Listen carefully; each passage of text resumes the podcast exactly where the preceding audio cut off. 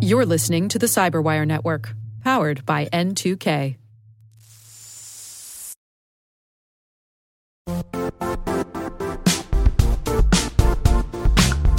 And now, a word from our sponsor, Zscaler, the leader in cloud security. Cyber attackers are using AI in creative ways to compromise users and breach organizations. In a security landscape where you must fight AI with AI, the best AI protection comes from having the best data. Zscaler has extended its zero trust architecture with powerful AI engines that are trained and tuned by 500 trillion daily signals. Learn more about Zscaler Zero Trust Plus AI to prevent ransomware and AI attacks.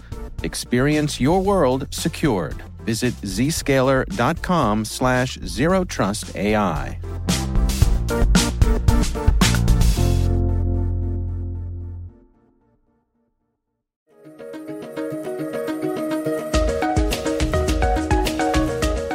Everyone, and welcome to the CyberWire's Research Saturday. I'm Dave Bittner, and this is our weekly conversation with researchers and analysts tracking down threats and vulnerabilities and solving some of the hard problems of protecting ourselves in a rapidly evolving cyberspace.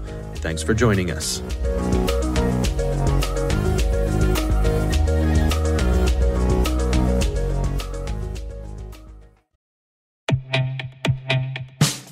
And now, a word from our sponsor, Syxsense.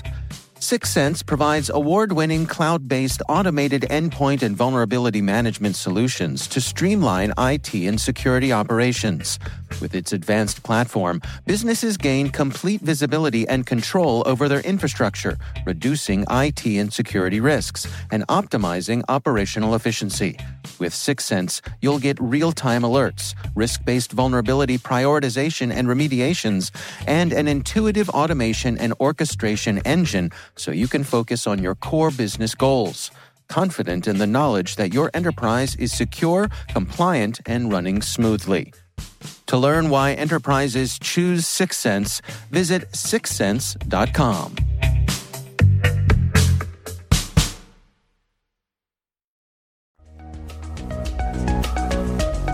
This particular one came to our attention via some spam messaging. That's Richard Hummel. He's the Threat Intelligence Manager for Arbor Network's ASERT team. The research we're discussing today is titled Innaput Actors Utilize Remote Access Trojan Since 2016, presumably targeting victim files. We were able to look at some of the metadata and look at the actual payloads attached. Um, and from there, it kind of led us to what we call the Innaput rat. So everything here is spawned from the phishing emails. And, you know, typically phishing emails are a dime a dozen. So what brought us our attention to this and made us focus on it was the themes. Some of the uh, senders were masquerading as what appeared to be political entities, hmm. and it appeared they were targeting commercial uh, aspects just based on the theme of the message, the subject lines, the body of the messaging um, and then who it's actually targeting. So we didn't capture all of the phishing messages them, themselves, um, but we were able to, to retrieve the content, um, which led us to kind of the path that we were walking here. Well, let's start with those phishing messages. Uh, what was the content uh, that uh, got the people hooked? One thing I would just kind of call out as anecdotal um, initially, and a, a caveat is we don't typically look into victim environments. Um, we observe a lot of things from a network perspective, um, and if you look into our Atlas data set, it's, it's primarily just network based data. Um, so I can't confirm that any victims actually were compromised by this. I see. Um, so we're, we're looking at the outside, right? We know that it was sent to ex victims, um, but we don't know uh, the follow through.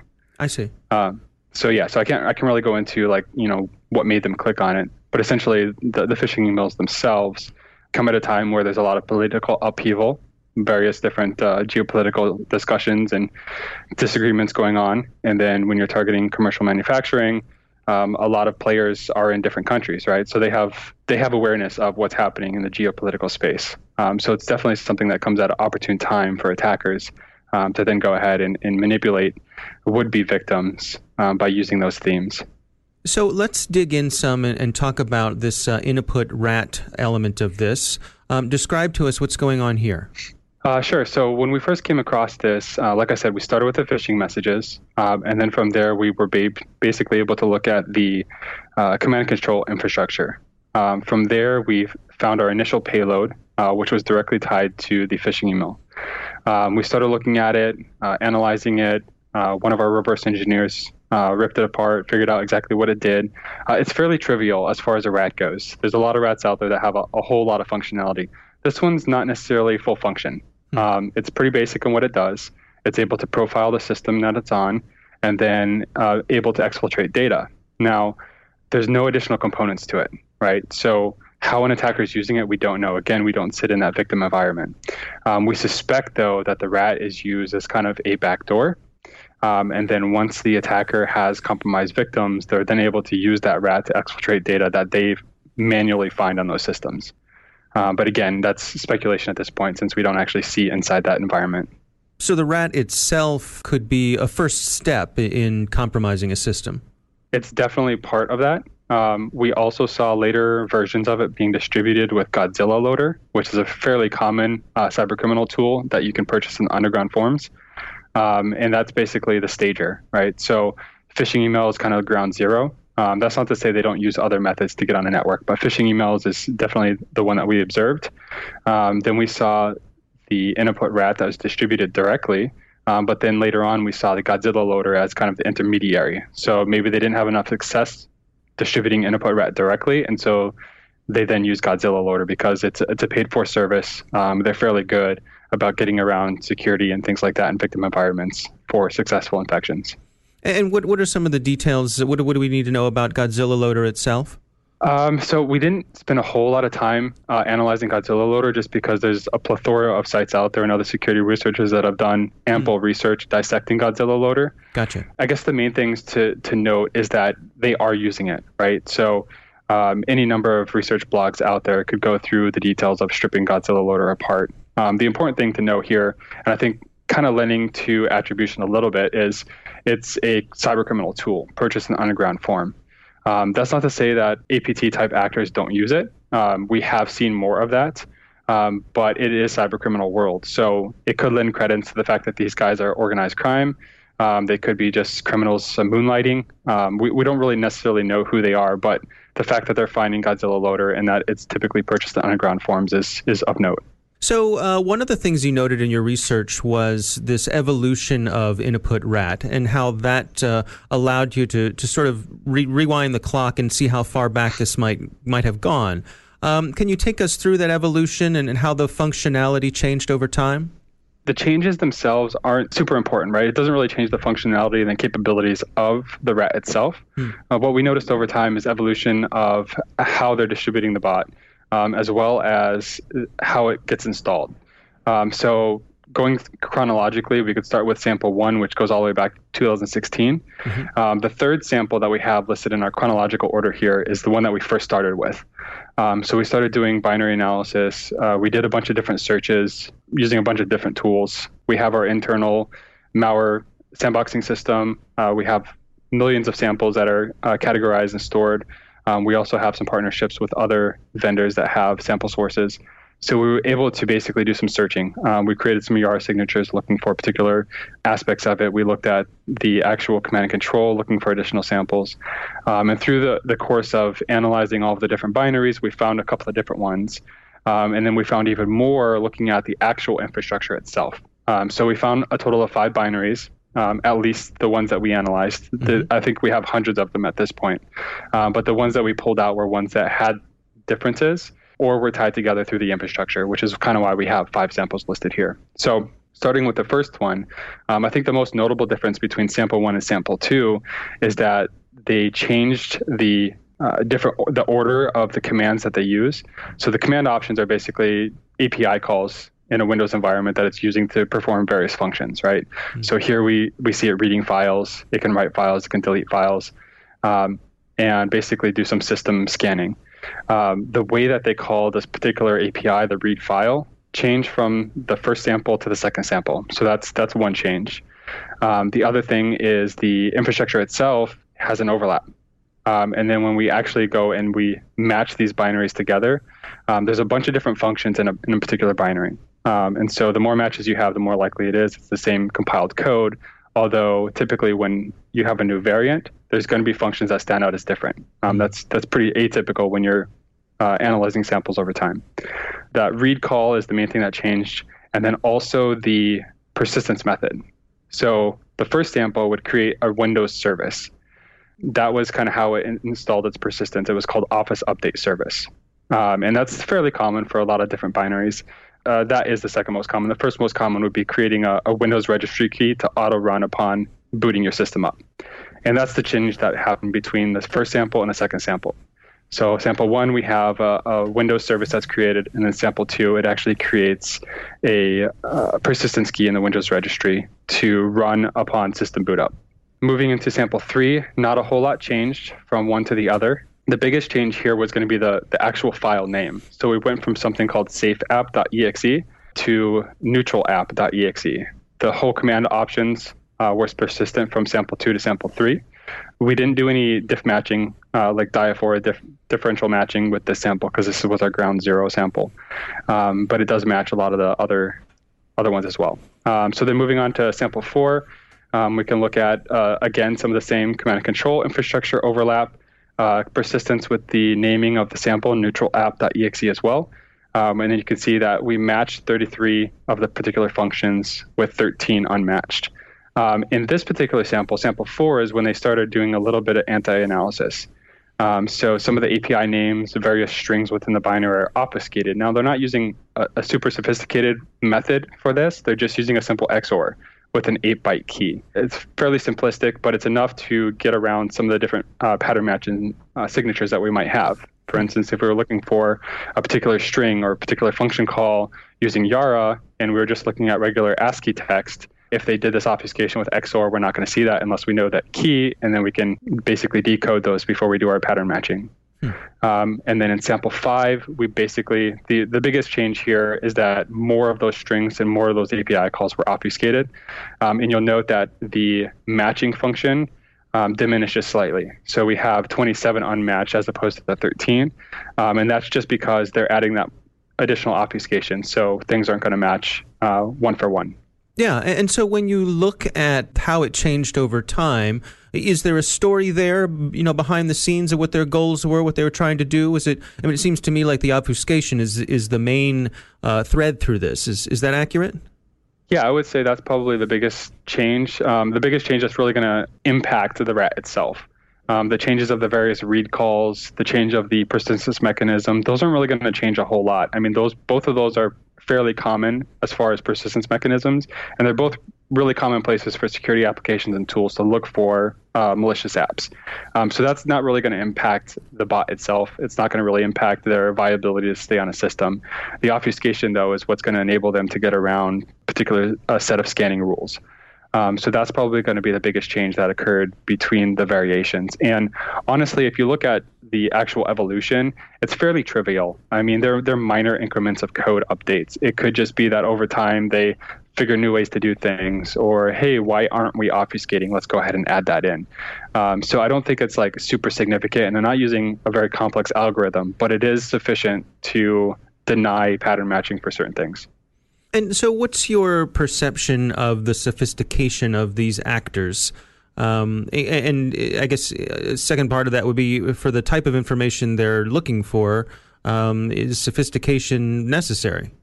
I wouldn't say that they're highly sophisticated. I mean, when you compare them against other threats, it, it seems like more the run of the mill stuff to me. And is it necessary? I don't know. Um, when we look at a lot of uh, potential APT actors, for instance, um, a lot of times they don't necessarily care about stealth, right? They want to get into the system. They're going to exfiltrate as much as they can, and they, they're going to get out. Um, a lot of the tools they use, Poison Ivy and JRAT, they're very noisy, right? So it's not like they're trying to evade stuff, but if they accomplish their goal of exfiltrating certain data, um, mission accomplished, right? So I don't think they have to be highly sophisticated.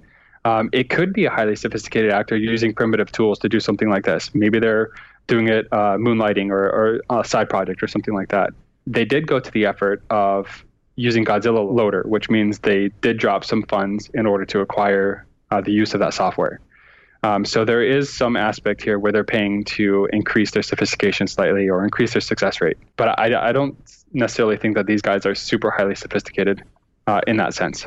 So let's talk about the attribution. Take us through uh, what what your conclusions are just kind of based anecdotally here in a caveat before we go into this, we're basing this largely on information presented to us and available online, right? Any actor anywhere could basically masquerade this data. They could create fake entries, they could create fake email addresses. So um, take kind of what we've written here as a grain of salt. Um, we, we've you know appropriately caveated that hey, we believe this based on what we've found, but that's uh, saying you know, an, atta- an at- attacker could go in and create all these personas. They could create these fake Twitter accounts, these fake Facebook accounts, um, all to make them look more legitimate.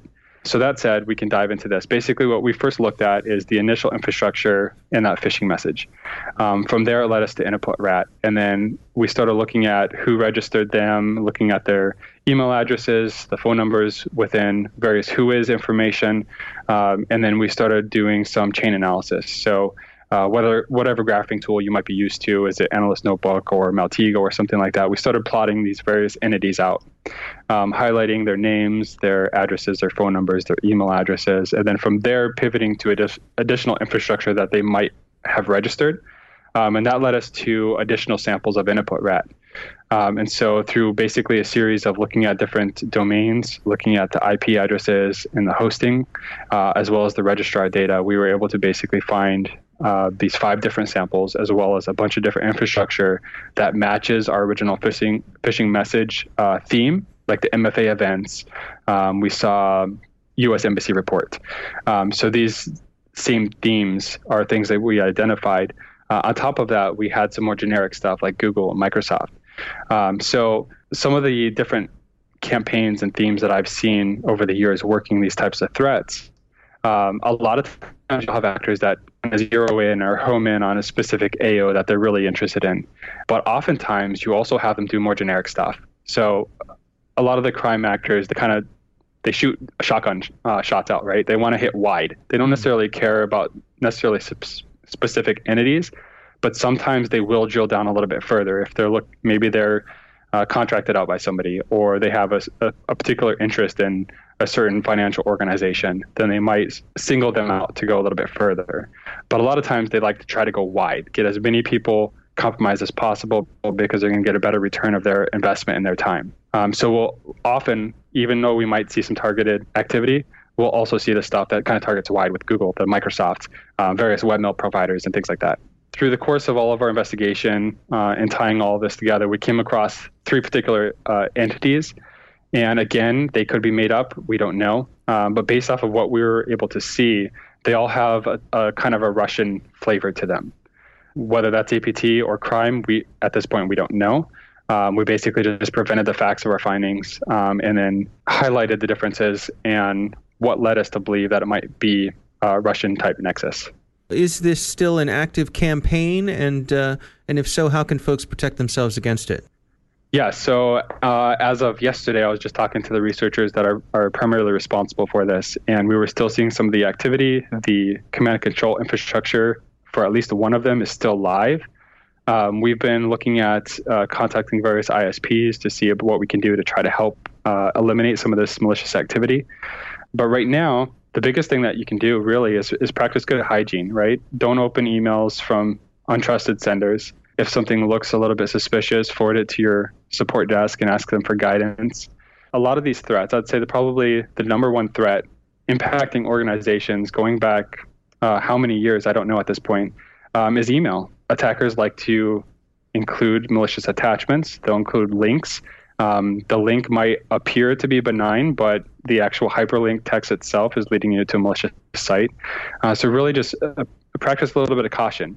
Uh, when you're when you're opening up an email, ensure it's from somebody you trust. If you're uncertain, reach out to them separately. Ask them, hey, did you send this to me? When you are opening things, uh, just ensure you're not actually executing a binary. If you open up a document and it has macros or some type of script content inside, don't enable that without getting a verification of where that came from. Um, so there's a lot of just general use practices that can be done to help eliminate this threat. Uh, one of the things that we do here is all of the indicators of compromise that we see, as well as signatures for the particular activity, we include those into our system so that uh, when when we're blocking the activity, whether it's via our Atlas intelligence feed or one of our systems like APS. We're pushing all of these IOCs and um, what we call policy or a signature to our systems so that we can then block the malicious activity. Our thanks to Richard Hummel from Arbor Network's ASERT team for joining us.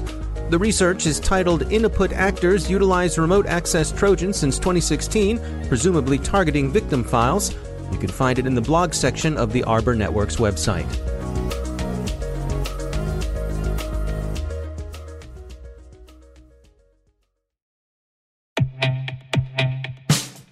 And now, a message from Cyberbit.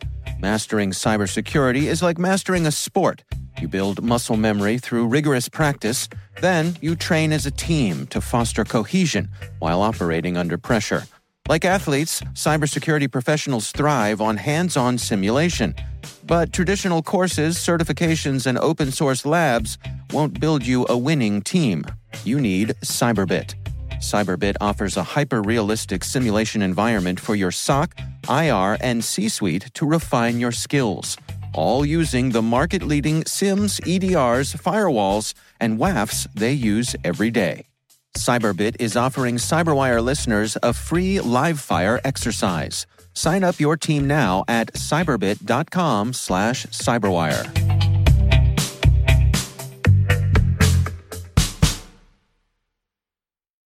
The Cyberwire Research Saturday is proudly produced in Maryland out of the startup studios of DataTribe, where they're co building the next generation of cybersecurity teams and technologies. Our amazing Cyberwire team is Elliott Peltzman, Puru Prakash, Stefan Vaziri, Kelsey Bond, Tim Nodar, Joe Carrigan, Carole Theriault, Ben Yelin, Nick Veliky, Gina Johnson, Bennett Moe, Chris Russell, John Petrik, Jennifer Eiben, Rick Howard, Peter Kilpe, and I'm Dave Bittner. Thanks for listening.